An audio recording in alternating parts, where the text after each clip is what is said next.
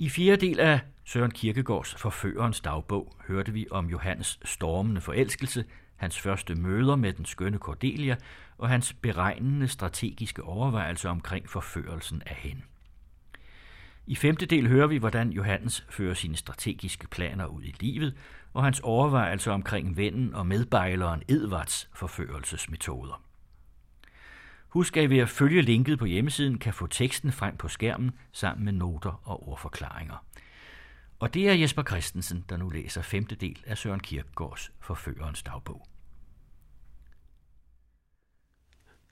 Det bliver altså det strategiske princip. Loven for alle bevægelser i dette felttog. Altid at berøre hende i en interessant situation. Det interessante er altså det gebet, på hvilket striden skal føres. Det interessantes potens skal udtømmes. Der som jeg ikke har taget meget fejl, så er også hele hendes bygning beregnet derpå. Så at det, jeg forlanger, netop er det, hun giver, ja, det hun forlanger. Det er det, det kommer an på. At belure, hvad den enkelte kan give, og hvad hun som følge deraf fordrer.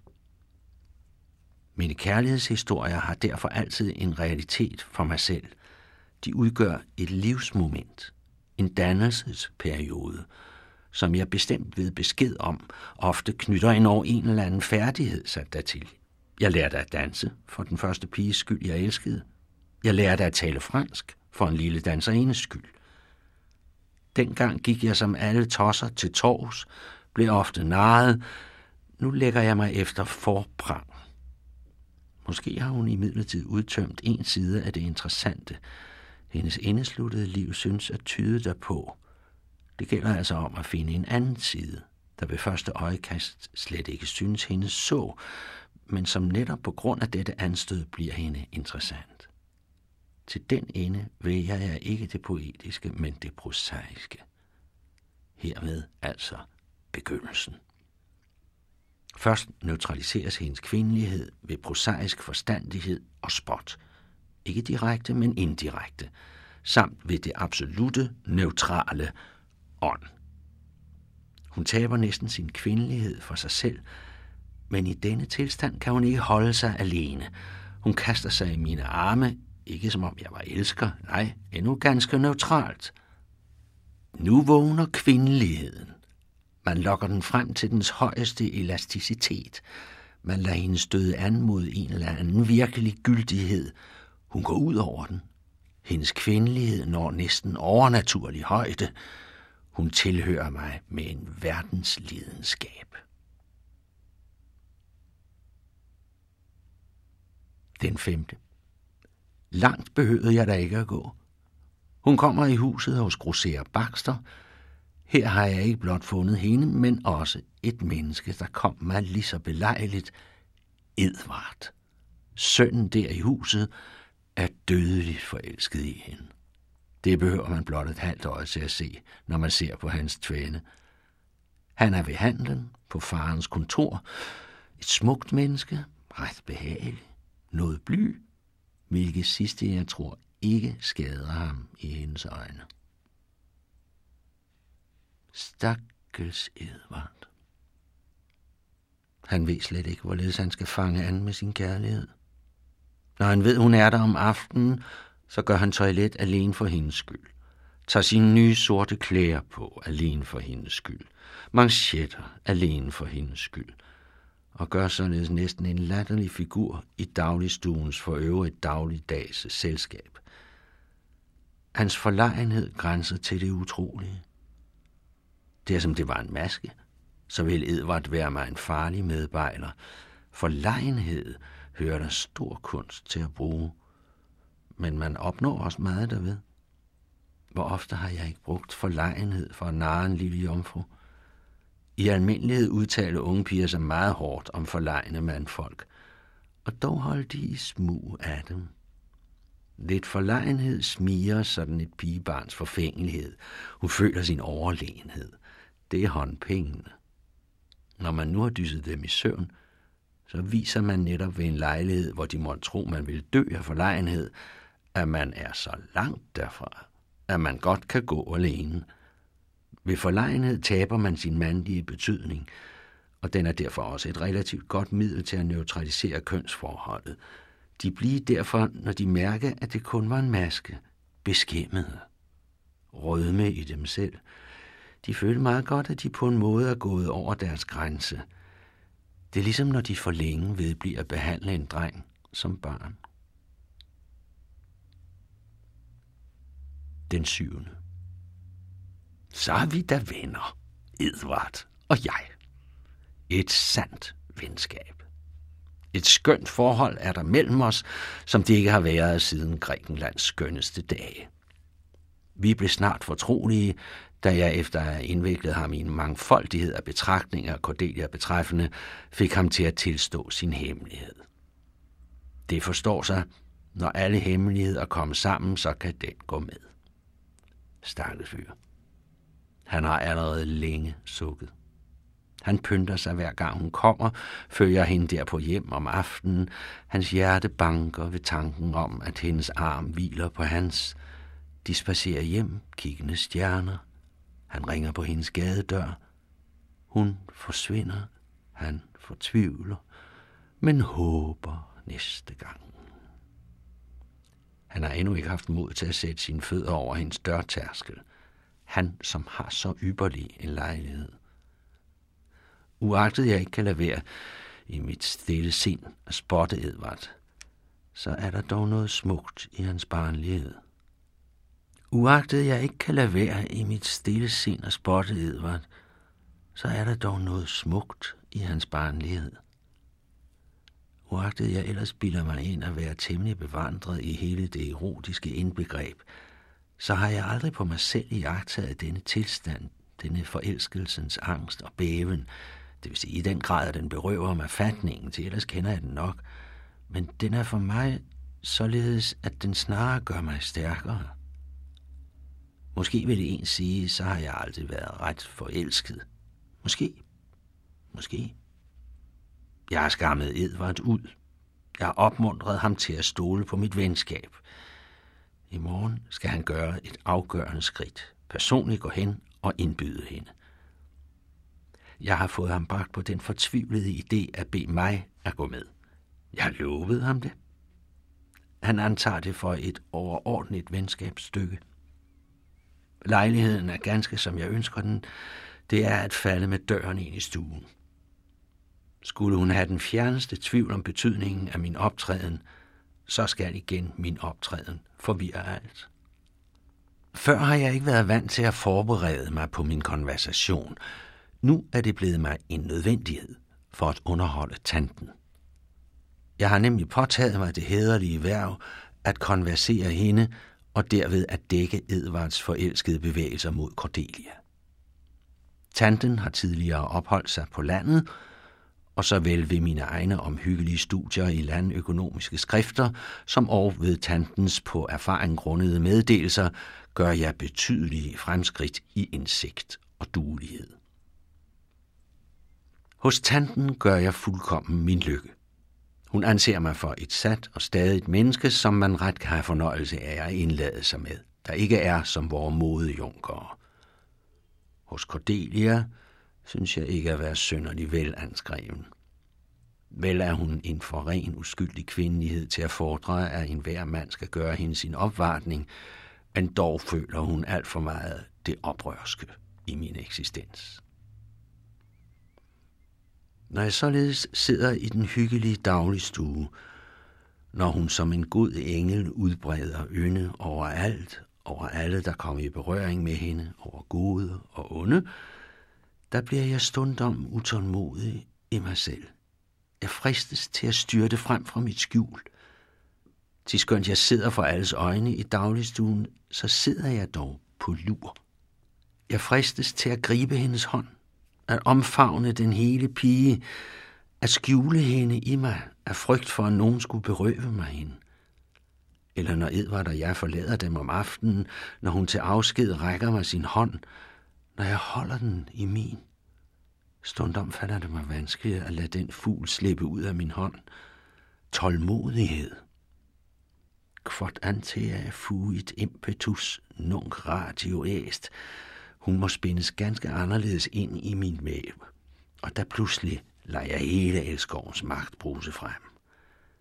Vi har ikke fordærvet os dette moment ved slikkerier, ved utidige anticipationer. Det kan du takke mig for, min Cordelia. Jeg arbejder på at udvikle modsætningen. Jeg strammer kærlighedens bue for at såre desto dybere. Som en bueskytte slapper jeg strengen, strammer den igen, hører den sang. Det er min krigsmusik. Men jeg sigter endnu ikke, lægger endnu ikke pilen på strengen. Når et ringe antal af personer ofte kommer i berøring med hinanden i det samme værelse, så udvikler der sig let en tradition om, hvor hver enkelt har sin plads, sit stade. Det bliver for en et billede, man når man vil, kan rulle op for sig et kort over terrænet. Således lever vi nu også i det valske hus i forening et billede. Om aftenen så drikkes der da te. I almindelighed flytter da tanten, der hidtil har siddet i sofaen, sig hen til det lille sybord, hvilken plads Cordelia igen forlader. Hun rykker hen til tebordet foran sofaen. Hende følger Edvard. Jeg fører tanten. Edvard søger hemmelighedsfuldhed. Han vil viske. I almindelighed gør han det så godt, at han bliver rent stum. Jeg gør ingen hemmelighed af mine udgydelser for tanten torvepriser, en beregning over, hvor mange potter mælk, der skal til et pund smør, igennem flødens medium og smørkernens dialektik, det er virkelig ting, som en hver ung pige ikke blot kan høre på, uden at tage skade deraf, men hvad langt sjældnere er, det er en solid og grundig og opbyggelig konversation, lige forædlende for hoved og hjerte. Jeg vender i almindelighed ryggen til tebordet og til Edvards og Cordelias sværmeri. Jeg sværmer med tanten. Og er ikke naturen stor og vis i dens frembringelser? Hvad er ikke smør for en kostelig gave? Hvilket herligt resultat af natur og kunst. Tanten ville vist ikke være i stand til at høre, hvad der bliver talt mellem Edvard og Cordelia, forudsat at der virkelig blev talt noget, det har jeg lovet, Edvard, og jeg holder altid ord. Derimod kan jeg ypperligt høre hvert et ord, der bliver vekslet, høre hver en bevægelse. Det er mig af vigtighed, til man kan ikke vide, hvad et menneske i sin fortvivlelse kan falde på at våge. De forsigtigste og mest forknytte mennesker våge stund om de desperateste ting.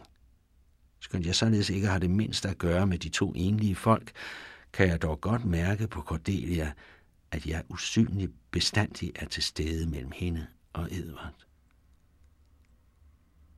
Det er dog et eget billede, vi fire danne til sammen.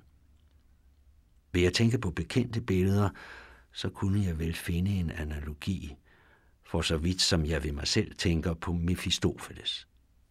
Vanskeligheden bliver imidlertid den, at Edvard ikke er nogen Faust. Gør jeg mig selv til Faust, så bliver vanskeligheden af der, at Edvard viselig ikke er nogen Mephistopheles. Jeg er heller ikke nogen Mephistopheles. Allermindst i Edvards øjne. Han anser mig for sin kærligheds gode genius, og deri gør han vel. I det mindste kan han være sikker på, at ingen kan våge om hyggeligere over hans kærlighed end jeg. Jeg har lovet ham at konversere tanten, og jeg rygter dette hederlige værv med al alvor. Tanten forsvinder næsten for vores øjne i lutter landøkonomi. Vi går i køkken og kælder, på loftet, ser til høns og ender og gæs osv. Alt dette forarver Cordelia. Hvad jeg egentlig vil, kan hun naturligvis ikke begribe. Jeg bliver hende en gåde. Men en gåde, der ikke frister hende til at ville gætte, men som forbitrer, ja, indignerer hende. Hun føler meget godt, at tanten næsten bliver latterlig – og dog er tanten en så erhverdig dame, at hun visselig ikke fortjente det. På den anden side gør jeg det så godt, at hun meget vel føler, at det vil være forgæves, om hun vil søge at rokke mig. Stundom driver jeg det da så vidt, at jeg bringer Cordelia til i al forborgenhed at smile af tanten. Det er i tyder, som må gøres. Ikke som om jeg gør det i forening med Cordelia, langt fra. Så fik jeg hende aldrig til at smile af tanten. Jeg forbliver uforandret, alvorlig, grundig. Men hun kan ikke lade være at smile. Det er den første falske lærdom. Vi må lære hende at smile ironisk. Men dette smil træffer næsten lige så meget mig som tanten. Til hun ved slet ikke, hvad hun skal tænke om mig. Det var dog muligt, at jeg var sådan et ung menneske, der for tidligt var blevet gammel. Det var muligt. Et andet var også muligt. Et tredje også. Og så videre. Når hun da har smilet af tanten, så indigneres hun på sig selv. Jeg vender mig derom, og i det jeg vedbliver at tale med tanten, ser jeg ganske alvorligt på hende. Så smiler hun af mig. Af situationen. Vort forhold er ikke forståelsens ømme og trofaste omfavnelser, ikke attraktioner. Det er misforståelsens repulsioner. Mit forhold til hende er egentlig slet intet. Det er rent åndeligt, hvilket naturligvis er slet intet i forhold til en ung pige. Den metode, jeg nu fører, har dog sine overordentlige bekvemmeligheder. Et menneske, der træder op som kavaler, han vækker en mistanke og rejser sig selv en modstand. Alt sligt er jeg fritagen for. Man bevogter mig ikke, tværtimod. Man ville snarere udse mig som et pålideligt menneske, der var skikket til at bevogte den unge pige. Metoden har kun én fejl. Det er, at den er langsom. Men den kan derfor også kun med fordel anvendes mod individer, hvor det interessante er at vinde. Hvilken foryngende magt har dog ikke en ung pige? Ikke morgenluftens friskhed, ikke vindens susen, ikke havets kølighed, ikke vinens duft, ikke dens livlighed. Intet i verden har denne foryngende magt. Snart vil jeg håbe, at jeg har bragt det til det punkt, at hun hader mig. Jeg har ganske antaget skikkelsen af en pebersvand. Jeg taler ikke om andet end om at sidde maligt, ligge bekvemt, have en pålidelig tjener, en ven med et godt fodfæste, at man ret kan stole på ham, når man går med ham under armen. Kan jeg nu få tanten til at forlade de landøkonomiske betragtninger, så fører jeg hende her ind på, for at få en mere direkte anledning til ironi. En pebersvend kan man le af. Jeg har lidt medlidenhed med men et ungt menneske, der dog ikke er uden ånd, oprør ved sliadfærd en ung pige. Hele hendes køns betydning, dets skønhed og poesi tilintet gøres. Således går dagene hen. Jeg ser hende, men taler ikke med hende. Jeg taler med tanten i hendes nærværelse. En enkelt nat kan det falde mig ind at give min kærlighed luft – der går jeg indhyllet i min kappe, med min hue trykket ned over øjnene, uden for hendes vinduer. Hendes sovekammer vender ud til gården, men er der stedet af et hjørnested synligt fra gaden. Under tiden står hun der et øjeblik ved vinduet, eller hun åbner det, ser op mod stjernerne, ubemærket af alle, kun ikke af den, hun vel mindst af alle vil tro sig bemærket af. I disse nattetimer går jeg da som en ånd omkring. Som ånd bebor jeg den plads, hvor hendes bolig er. Der glemmer jeg alt. Har ingen planer, ingen beregninger. Kaster forstanden over bord. Udvider og styrker mit bryst ved dybe sukke. En motion, jeg behøver, for ikke at lide under det systematiske i min adfærd. Andre er dydige om dagen, sønde om natten. Jeg er forstillelse om dagen. Om natten er jeg lutter af tro. Hvis hun så mig her. Hvis hun kunne se ind i min sjæl. Hvis. Hvis denne pige vil forstå sig selv må hun indrømme, at jeg er en mand for hende.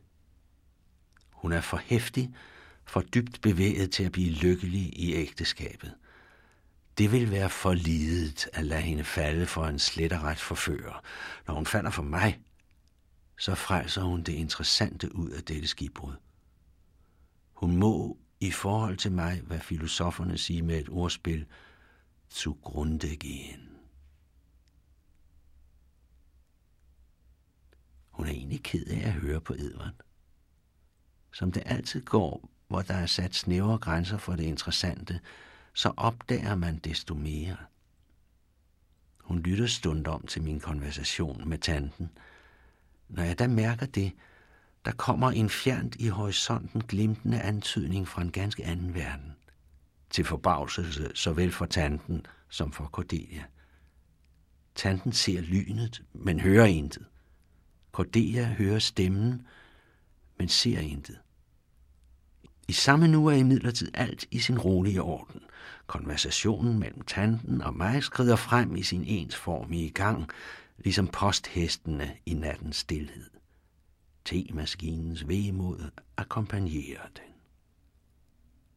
I slige øjeblikke kan der da stundom blive uhyggeligt i dagligstuen, især for Cordelia. Hun har ingen, hun kan tale med eller høre på. Vender hun sig til Edvard, der løber hun far for, at han i sin forlegenhed gør en dum streg. Vender hun sig til den anden side, til tanten og til mig, der fremkalder den sikkerhed her hersker, den taktfaste konversations monotone hammerslag lige over for Edvards usikkerhed, den ubehageligste modsætning. Jeg kan godt begribe, at det må forekomme Cordelia, som om tanten var forhekset, så aldeles bevæger hun sig i min takts tempo. Deltage i denne underholdning kan hun heller ikke. Til det er et af de midler, jeg også har brugt for at oprøre hende, at jeg tillader mig at behandle hende aldeles som barn.